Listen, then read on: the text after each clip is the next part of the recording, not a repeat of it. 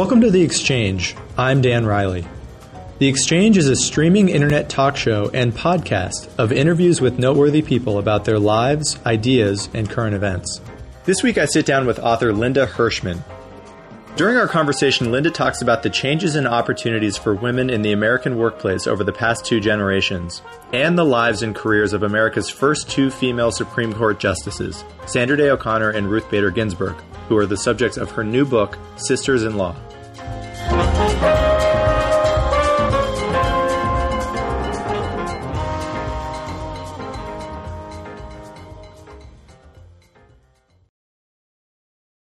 Well, Linda, first of all, I wanted to say thank you for, for taking some time and uh, welcome to the show.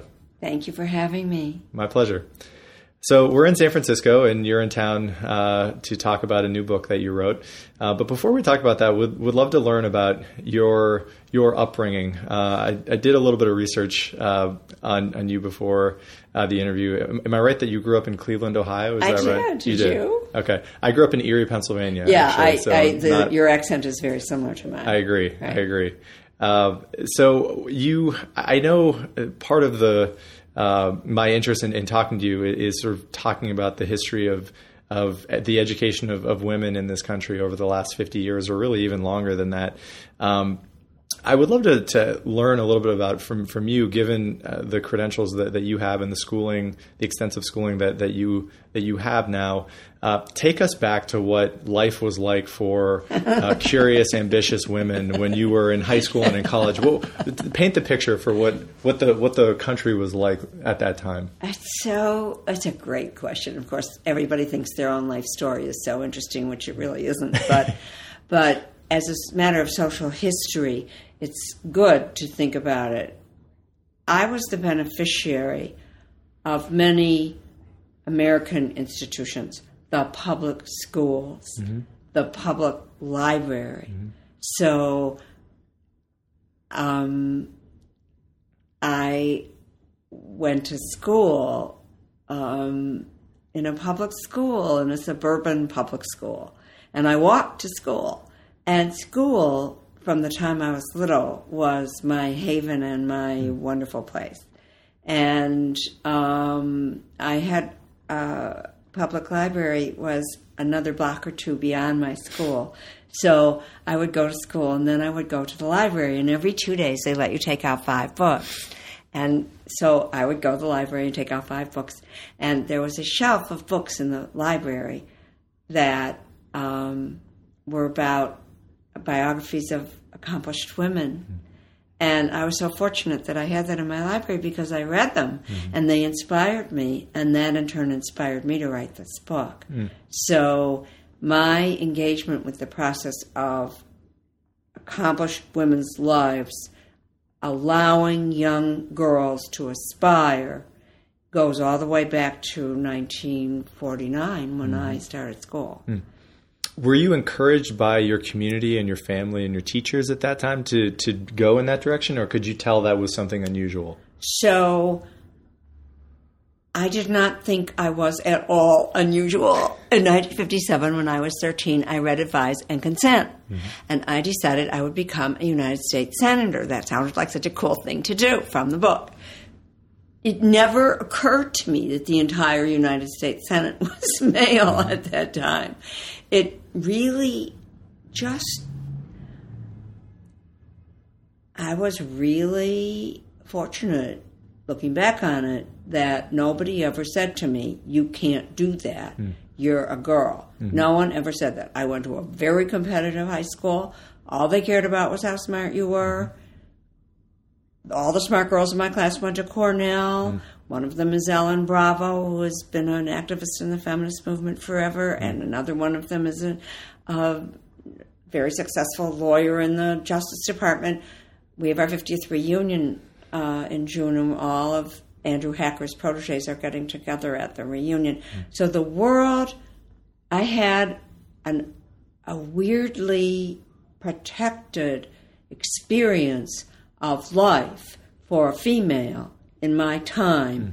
until I got to law school. Mm. That was when the blow struck. Like the poet Siegfried Sassoon said, from my mother's womb I fell into the state. From Cornell I fell into the University of Chicago Law School. And that was the first time that I found out that it was not going to be easy and obvious. And what what happened at the University of Chicago? What what, what sort of things did you? So there were only seven women in my class of 150. This was a huge change mm-hmm. from Cornell, my mm-hmm. co-educational public high school, my little grammar school. It was the first time I'd ever been a real minority. Mm-hmm. So, and you felt weird. And the boys, many of them at the University of Chicago Law School in 1966, came from all male schools. Okay, they came from Yale and pla- places that were all male at that time. So uh, they treated women as lesser.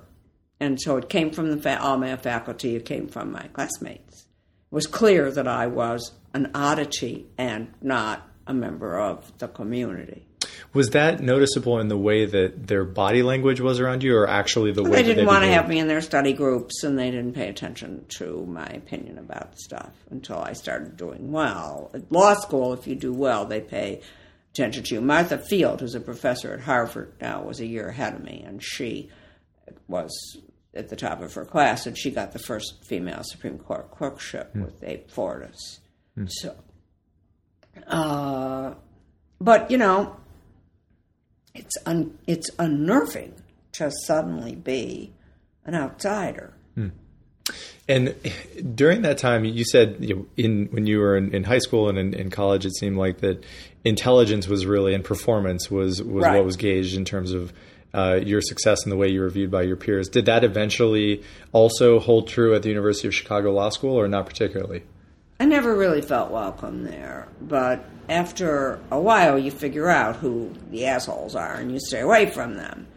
Um, there were some really good professors, uh, Grant Gilmore and Harry Kalven, who were warm and supportive people.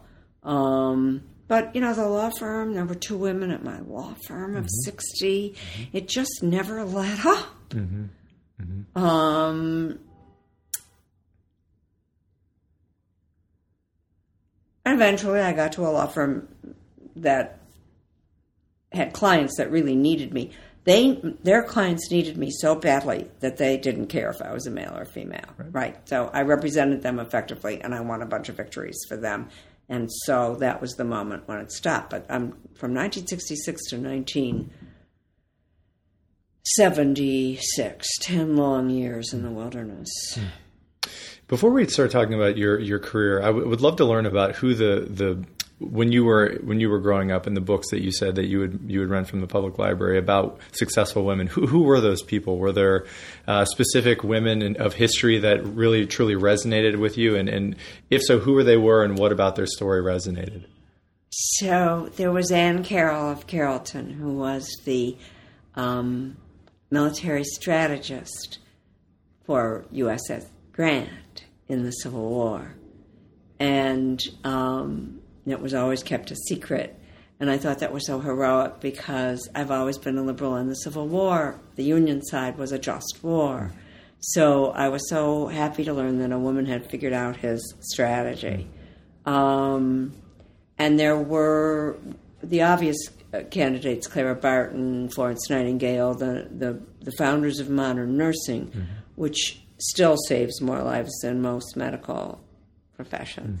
So I remember them, and then at some point before I was in the fifth grade, I encountered the suffragettes: Susan B. Anthony and Elizabeth Cady Stanton and Lucy Stone, and the Grimké sisters, and um, I was inspired directly by them. Um, there was the woman who wrote the Battle Hymn of the Republic, Julia Ward Howe. That is a song that I think should be our national anthem. I would love to learn a little bit more about Grant's strategist. So I don't think I've ever heard of this woman. What, what, what's her story, and, and how how was it kept a secret? What did, what did she do in the Civil War exactly? So, um, the Carrolls of Maryland is a very famous fam- whole family in Maryland, and she was one of them. And um, from this long distance, I may be fuzzy on the details, but what I remember is that she figured out And how she got to be associated with the War Department, I just don't remember.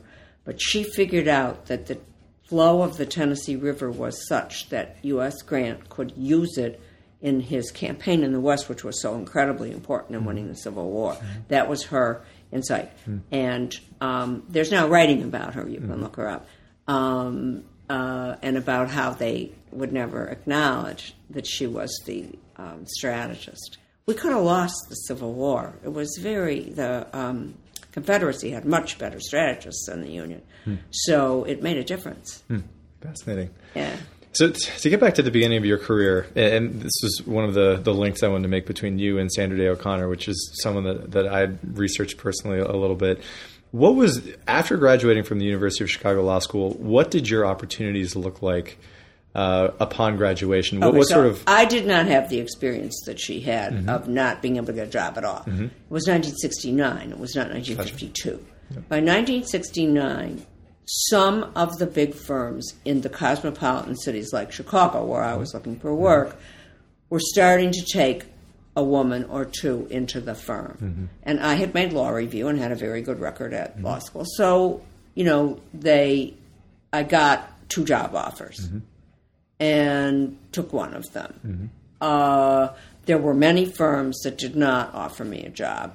And over the ensuing years, when I started looking around for more interesting things to do, there were people who said to me, I cannot hire you. My partner will not have a woman in the firm, which is completely illegal. But it did happen, but not, it wasn't a uniform experience. Mm-hmm. There was starting to be a crack. So you then had to get into that crack and again be an outsider and a weird object of scrutiny and mm-hmm. stuff. Um, but it, unlike Sandra Day O'Connor, I do not think that if you'll just let me in, I'll be successful and you'll forget all about my being a woman. She, mm-hmm. you know, she said that. Mm-hmm. Um, I don't believe that. I don't mm-hmm. think it's true, and I don't have her iron constitution. Mm. So for a normal person, it wasn't all that much fun to be a stranger in a strange land. But at least I had work. Right. This might be a good segue to get into her story and, and Ruth's story as well. So take us into the early 50s uh, and, and this book, Sisters in Law, that, that you just wrote. What did you learn about her character and also the opportunities that she faced when she came out of Stanford Law School in the, in the early 50s? Literally no law firm would hire her. Is, it, is that right. correct? They should 100% rejection. Um, they would not hire you. They they would not hire my predecessors at the University of Chicago Law School five years before I got out. Uh, so she thought of herself as a natural participant in the world. And when she got a law degree, she thought of herself as entitled to practice law. So the messages from the law firms that she was an outsider and could not participate, she did not internalize those messages. She never did, neither one of them did. But it was very loud for her. Um, so she just kept strategizing and scratching around trying to figure out how she could get in. She had heard that a public, and here's what's so interesting she was a Republican to the last act that she did, resigning in 2005 and handing her seat to George W. Bush. She was a Republican. Nonetheless, like minorities since the Civil War, she found her first employment with government. Hmm. Bad government. Republicans' bad government gave Sandra Day O'Connor her first and only opportunity. She went to a public official who had once hired a woman and asked if she could work for him.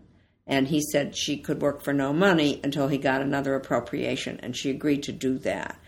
She always saw herself as entitled to practice law. She was not going to be a secretary.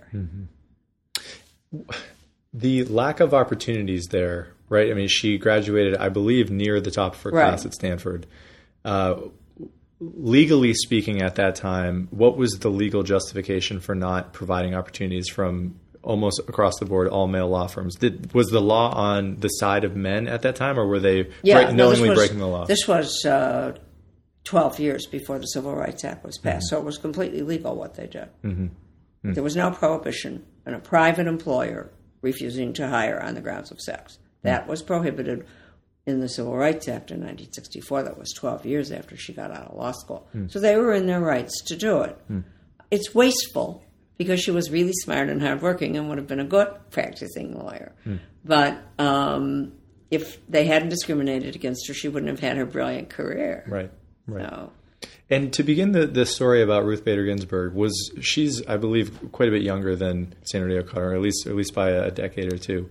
Uh, what was her story coming out of law school? Was it a different time and more opportunities, or just break? As you mentioned the word cracks, w- did the cracks start to break through? so? Ruth Bader Ginsburg is only two years younger than Sandra right? Day O'Connor. But you've hit on something very smart, which is it was when be, for re, for personal reasons she did not graduate until 1959, and so seven years m- rather than um, two years, which her age would have. Um, so she is younger in social time. Okay, so between 1952 in Phoenix, Arizona, or San Francisco, California, where O'Connor was looking for work, and 1959 in New York City, the society was starting to stir.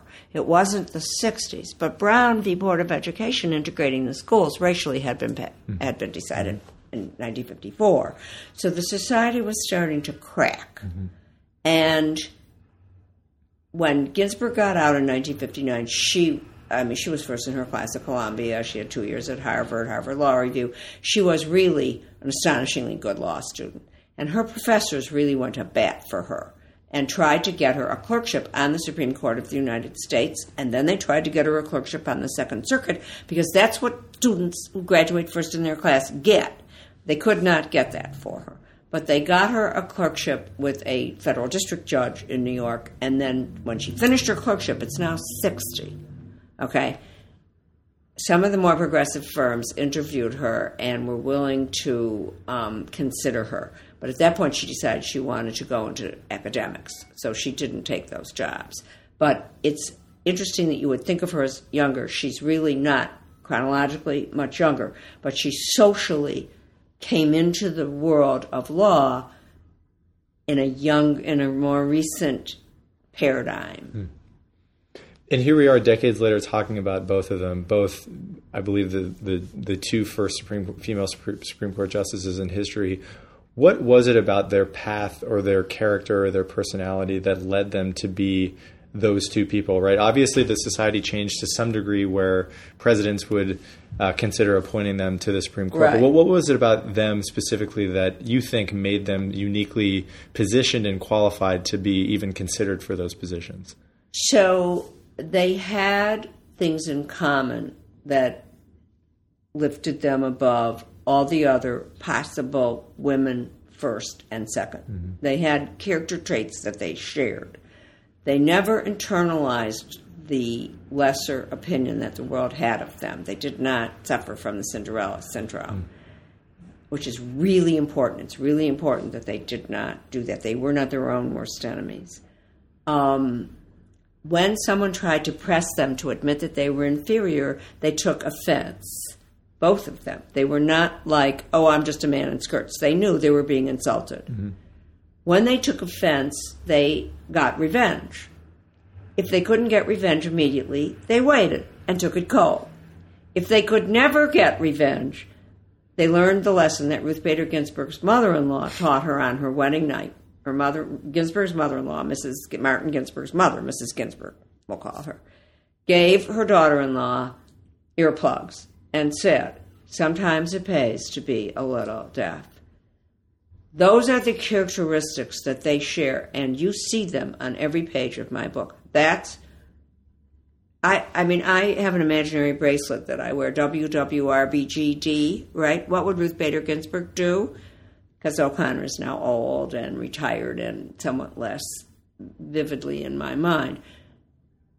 It really helps to do that because when you do that, you say, should I take offense? Will it be pay off for me now? Should I wait? Those characteristics these two very different, socially very different individuals share, and they are invaluable. In addition, they have characteristics that are different hmm. which also help them. Sandra Day O'Connor is charismatic and politically brilliant. She has a sixth sense for the people she's with.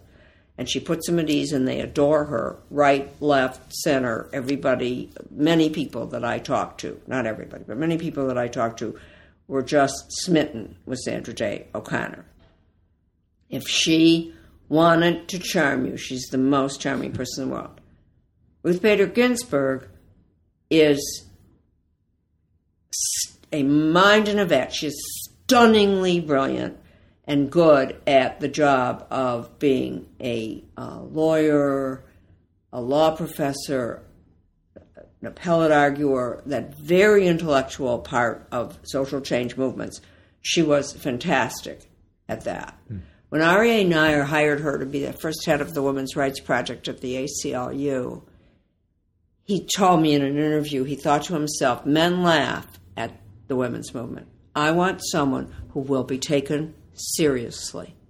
That was a really important characteristic. And you meet her, you know immediately you have to take her seriously. Hmm. Hmm.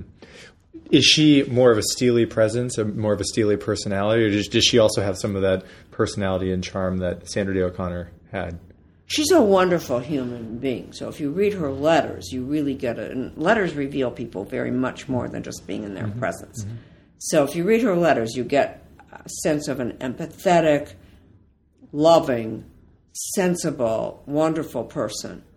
Um, Sandra Day O'Connor is a extraordinarily refined, polite, they say she'll write a thank you note to a thank you note. Um, a very socially skilled person. Mm. So it's a different set of skills. Um, but one of the things I learned from the letters that Ruth Bader Ginsburg wrote to her favorite client, Stephen Wiesenfeld, is what a really nice person she was. Mm. Their nominations and, and, subsequent appointment to the Supreme Court were both a, an act of a change in culture to a degree, but it was also an act of change in power. These positions hold enormous power in the country. What, in in your mind, for, for both of them, are there are there certain decisions uh, that they made during the course of their, perhaps decisions that are not well known by the public that you regard as being particularly uh, impactful or influential in in the country at large? Ruth Bader Ginsburg's impact on American history comes as much from the tenure she spent at the ACLU mm-hmm. As from her tenure on the court, mm-hmm. because she has never been the swing justice, right? Uh, as O'Connor was, and Powell before O'Connor, and Kennedy after O'Connor.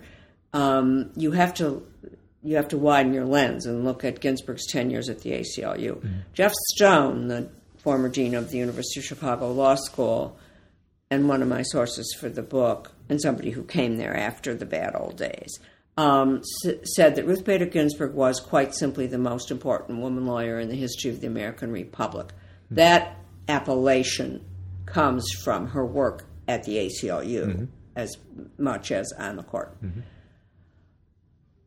O'Connor provided the swing vote three months after she came on the court in a case called Hogan versus Mississippi, which raised the question of whether public institutions of higher learning could be sex segregated. Mm-hmm. That line of cases go, goes back to Hogan. She was the swing vote to take review, and she was the swing vote in the decision. Mm-hmm. To the Virginia Military Institute case, 14 years later, which sealed it. If the mm-hmm. VMI can't stay all male, nobody could stay all male. But that machine was set in motion by Sandra Day O'Connor in 1982, a very courageous uh, vote in 1981, right after she came. Mm-hmm. So that I would credit her with that. She was one of the troika that saved Roe v. Wade in 1992 in a case called Casey versus Planned Parenthood. Um, if any one of those three had gone the other way, then the case would have been five to four to strike down Roe v. Wade. So that's an important decision. However, the standard that the court uses for restrictions on abortion is so permissive of anti abortion laws I'm not sure we wouldn't have been better off with them just overtly reversing it and let the populace see what it was like to go back to the bad old days. So I don't know that Casey versus Planned Parenthood is as miraculous an event as it was treated as being at the time. Mm-hmm. But she did play a role in that. She was one of the crucial folks in that as well. The other influence that they have, which is less visible, is that they participate in the conversation in oral argument. They bring, as Sonia Sotomayor said, the richness of their experience to the argument.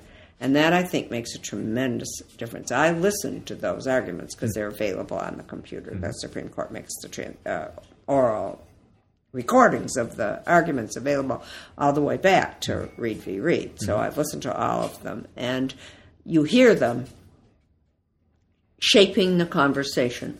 And you know that their male brethren cannot act out as much as they would do if these women weren't there. Mm. And so it, it has an effect on the discourse. Mm. You talk about the, their their resolve, uh, their grit, almost as as as women who who elevate to that that level of a position within the legal community. Uh, what, what, was their um, uh, the process by which they were actually uh, voted in by by the Senate and, and let let into the court. Were they, in your uh, research for the book, were, were, they overtly discriminated against by certain senators? What what was the, the process for uh, for for each of them in, in actually being authorized to, to become part of the Supreme Court? There's nothing in the transcript of their confirmation hearings that is overtly sexist. Mm. Interestingly, mm. Um, O'Connor was a Republican and presented to the Senate by a legendary conservative President Ronald Reagan. She was a great favorite of Barry Goldwater, mm. the hero of the Republican conservative movement. Mm-hmm. And there was resistance to O'Connor from the anti abortion people in Arizona mm-hmm. who correctly anticipated that she would ultimately not vote to reverse Roe v. Wade.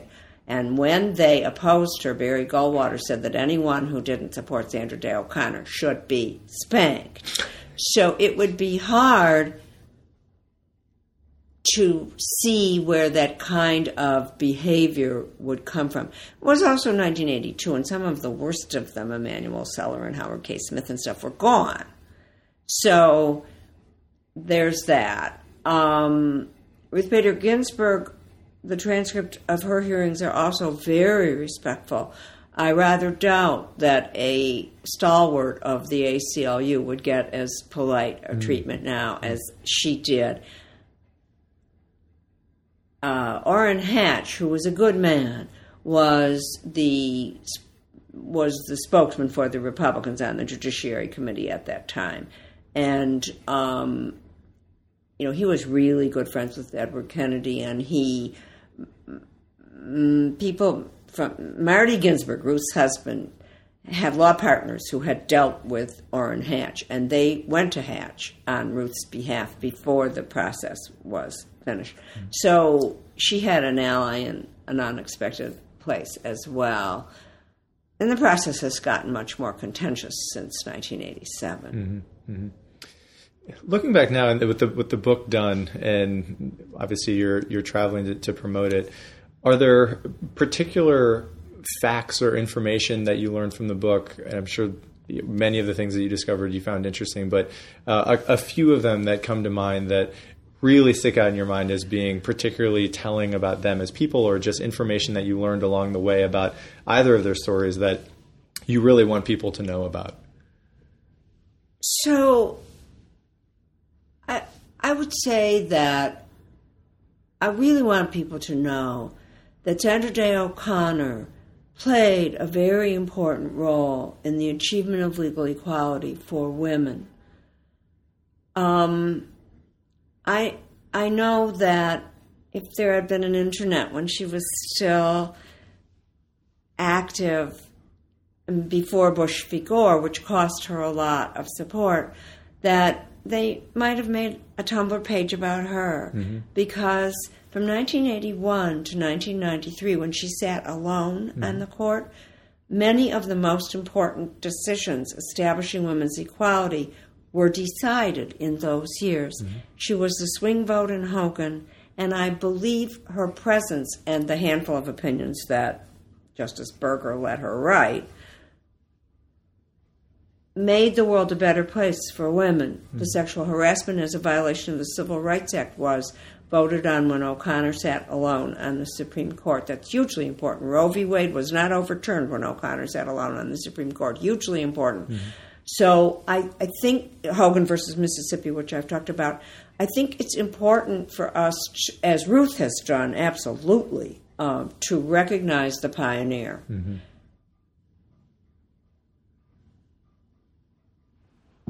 The thing I love about Ginsburg is that you see her, this very small woman in a little soft voice, stand on the lever of the 14th Amendment and move the world.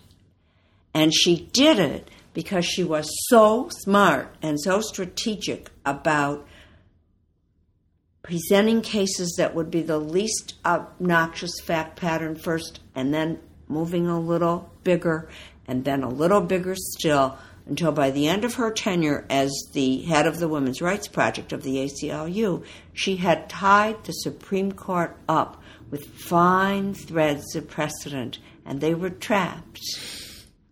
And one of the things that I discovered, which nobody has written about until this book, is in the Powell papers. There are memos back and forth between Powell and Stevens and saying, God, we really do not want to give Ruth Bader Ginsburg her victory in this really expensive, you know, really redistributive case, but we're trapped mm-hmm. by the prior decisions. So she was a really good law student, and she put those skills to work in managing the order of business in that critical 10 years. Hmm. So I would say those are the two most interesting things that I discovered from the standpoint of American experiment, the American undertaking. I know a bunch of other cool things, but It, now we, we look at young women that are graduating from, from college or law school or medical school, and it, it seems like the opportunities have just exploded for, for women in, in this country, at least. Um, do you attribute that to a a lot of the, the legal work that the two of them have done to result in the sort of society that we live in now? yeah, I think when the Fourteenth Amendment says you have to treat men and women the same, mm-hmm. that it makes it, it it legitimates the claim, and after a while, it's not laughable anymore. Mm-hmm. Mm-hmm. So I think it made a huge difference. I was out of law school and practicing law for two years before Ruth Bader Ginsburg got the Supreme Court to say you could not discriminate that pub, uh, and the government, which is governed by the Fourteenth Amendment, could not discriminate against women. It legitimated our aspirations. I think that's hugely important. And Sandra Day O'Connor was a role model, so that she showed all of us that we could aspire to the highest position in the land, in the legal profession, anyway. Um, the issues that women are confronting now, Ginsburg's writings and speeches reflect as long ago was 1970 and 71. Okay, so 45 years ago, Ruth Bader Ginsburg was writing about the cost of childbearing, the cost of child rearing, the way in which if men did not take their role in the private family, in the um, family labor, then uh, women would not be able to labor in the marketplace. She was writing about that that long ago. Those problems still plague women who are trying to get out into the world. Uh, and the inequality. The more the the more since 1973, America has become increasingly unequal. The more unequal a society is, the harder it falls on women. Women pr- progressed in the feminist movement came from the great flattening. So women progress when everybody's survival is not at stake all the time, and you don't have to be at Goldman Sachs or on the street. Okay, so the more unequal it is, the harder it is for women to rise. Mm-hmm. So it's gotten worse in that regard. On the other hand, last night I was doing a book talk at Changing Hands bookstore in my hometown, Phoenix, mm-hmm. Arizona. And as I was signing books, three young women came up to me. Two of them were clerking for Mary Schroeder, on the, a judge on the Ninth Circuit. And one of them was clerking for a district judge and was about to go to Judge Barcala on the Ninth Circuit. Three young women, bang, bang, bang, sign our books. It was a moment for me who had felt like a stranger in a strange land when I was their age. Absolutely. So I, I am heartened by that. Hmm. Last question I want to ask you, and it, it is you touched on this a, a little bit. It, we've it does seem like the society has, has come a long way in terms of um, at least legally giving women opportunities in in the private sector and, and just in their careers generally. What what else needs to be done in your view to to really equal the equal the playing field? If you had to tick off a few things that you think the the country as a whole could do to um, continue to head in that direction, what what would you what would you recommend? We have to redistribute the burden of child rearing. There was a publicly funded child care law passed by the Congress and vetoed by Richard Nixon in 1971 that was a critical loss and has resonated ever since. We need to redistribute the burden of child rearing. I don't care whether we redistribute it collectively from women collectively onto the United States government or the state governments and therefore onto the whole population. That's the redistribution. Or whether individual women redistribute it to the men that they're reproducing with. Okay, I don't actually care. Mm-hmm. But one way, privately or publicly, that's the hardest problem. The second problem is the speed up in the workplace. So uh, people are unable to have flourishing lives, and that always women who bear the majority of the uh, domestic labor it falls harder on them mm-hmm. to keep their themselves afloat. That's a second problem. There's no question in my mind that that has been enormously harmful to women. Um, the third problem is something that not enough people are talking about, and that is this, the ramping up of the job of motherhood. Okay? I've watched it happen. I walked from my house to my grammar school. I was 6 mm-hmm. And from there to the library. And in the winter, I carried my skates, and from there to the skating pond, and then home. My mother did not walk, drive me to school. Mm-hmm. This whole business of making your own baby food and nursing until the kid is bar mitzvahed and re taking your lemon rinds to be composted to the Okay, this whole ramping up of domestic labor falls right on the shoulders of women. Hmm. So I call it dust bunnies under the bed. Hmm. Hmm. Well, Linda, thank you so much for coming on the show, and thank you for your work on, on this new book. I really appreciate the uh, the time and, and talking to us, and uh, thanks again so much. Thank you.